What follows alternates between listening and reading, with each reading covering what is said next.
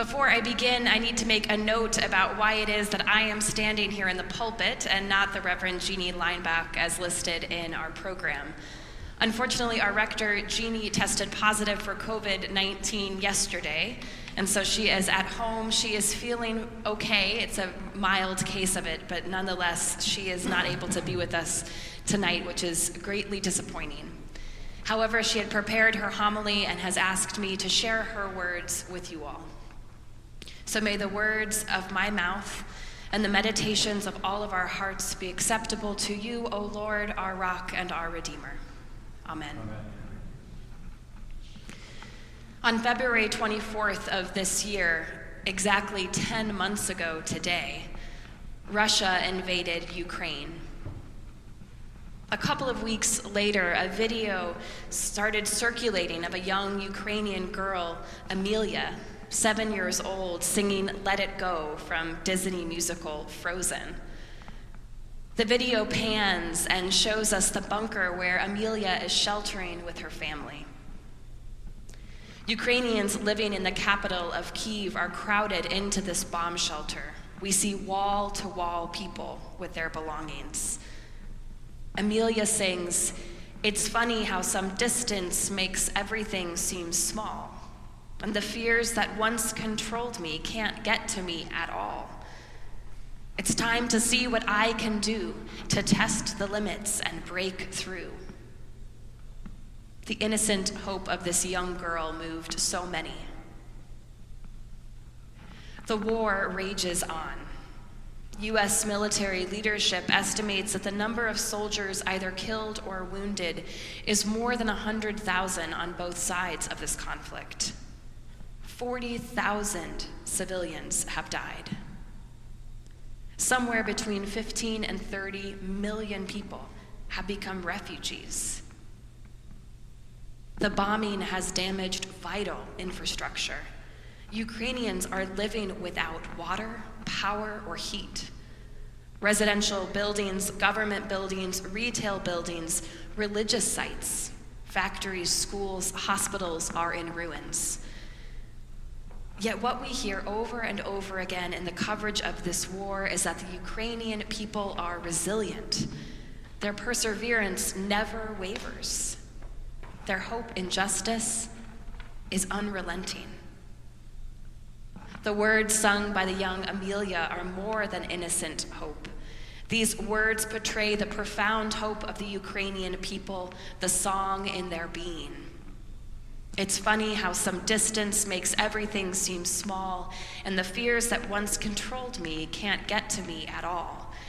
It's time to see what I can do to test the limits and break through. Hope guides the lives of the Ukrainian people day in and day out. Hope is their lodestar, their light in the darkness. The people who walked in darkness have seen a great light.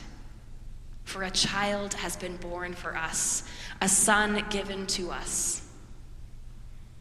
The name Jesus is a Greek translation of the name Joshua, which means the Lord saves. Jesus was born into a time of conflict. The passage this evening from the Gospel of Luke sets the stage. In those days, a decree went out from Emperor Augustus that all the world should be registered. This was the first registration and taken while Quirinius was governor of Syria. We know from the book of Acts that a man named Judas the Galilean led a resistance at the time. The insurgents burnt down houses and stole cattle from the Jews who had registered for the census. Jesus was born into this conflict. Jesus was born into darkness, which is a part of the human experience.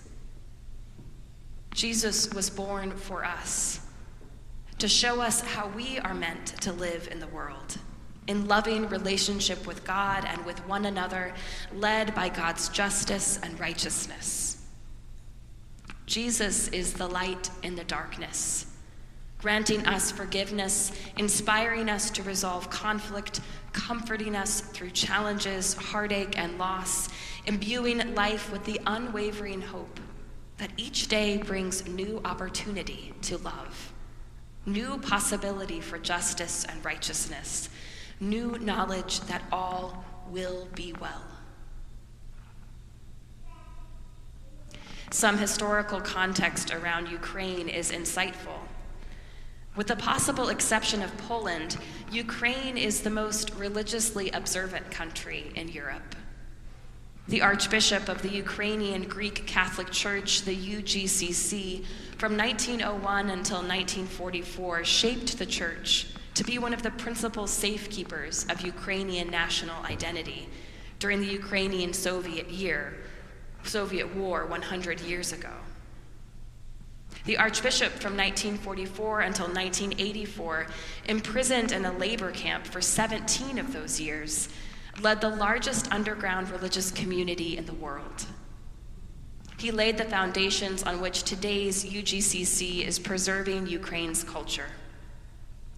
The current Archbishop of the UGCC in the eastern part of the United States is also the president of the Ukrainian Catholic University in Lviv.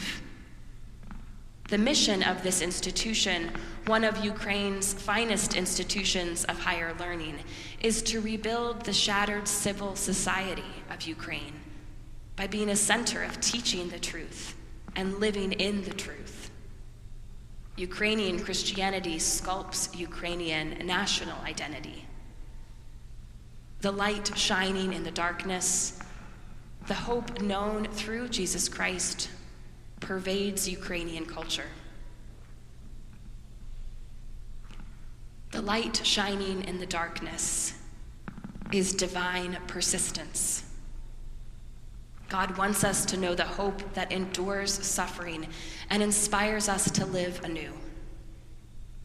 Jesus was born for us. Jesus was born for all of us. The angel of the Lord said to the shepherds, I am bringing good news of great joy for all the people. We complete the joy when we allow our lives to be sculpted by God's justice and righteousness, by God's love for all. Sometimes loving is hard. Yet we can pause and recognize our common humanity, our interconnectedness. We are all children of one God, all part of one family birthed in love. When we recognize the other as loved by God, then we open ourselves to finding new ways forward, new avenues to compromise and collaboration, new paths to God's peace. Ukrainian President Zelensky spoke to a joint session of Congress on Wednesday. Near the end of his remarks, referring to the Ukrainian people, he said, We'll celebrate Christmas, and even if there's no electricity, the light of our faith in ourselves will not be put out. I see two different ways to interpret this declaration of faith. Faith in ourselves could be belief in ourselves, or faith within ourselves. For the Ukrainian people, the two interpretations are intertwined. The light of our faith in ourselves will not be put out. The light will always shine. Jesus was born for us, to show us the light, to gift us hope. Let us give thanks for this wondrous gift by allowing our faith to sculpt our lives. Amen.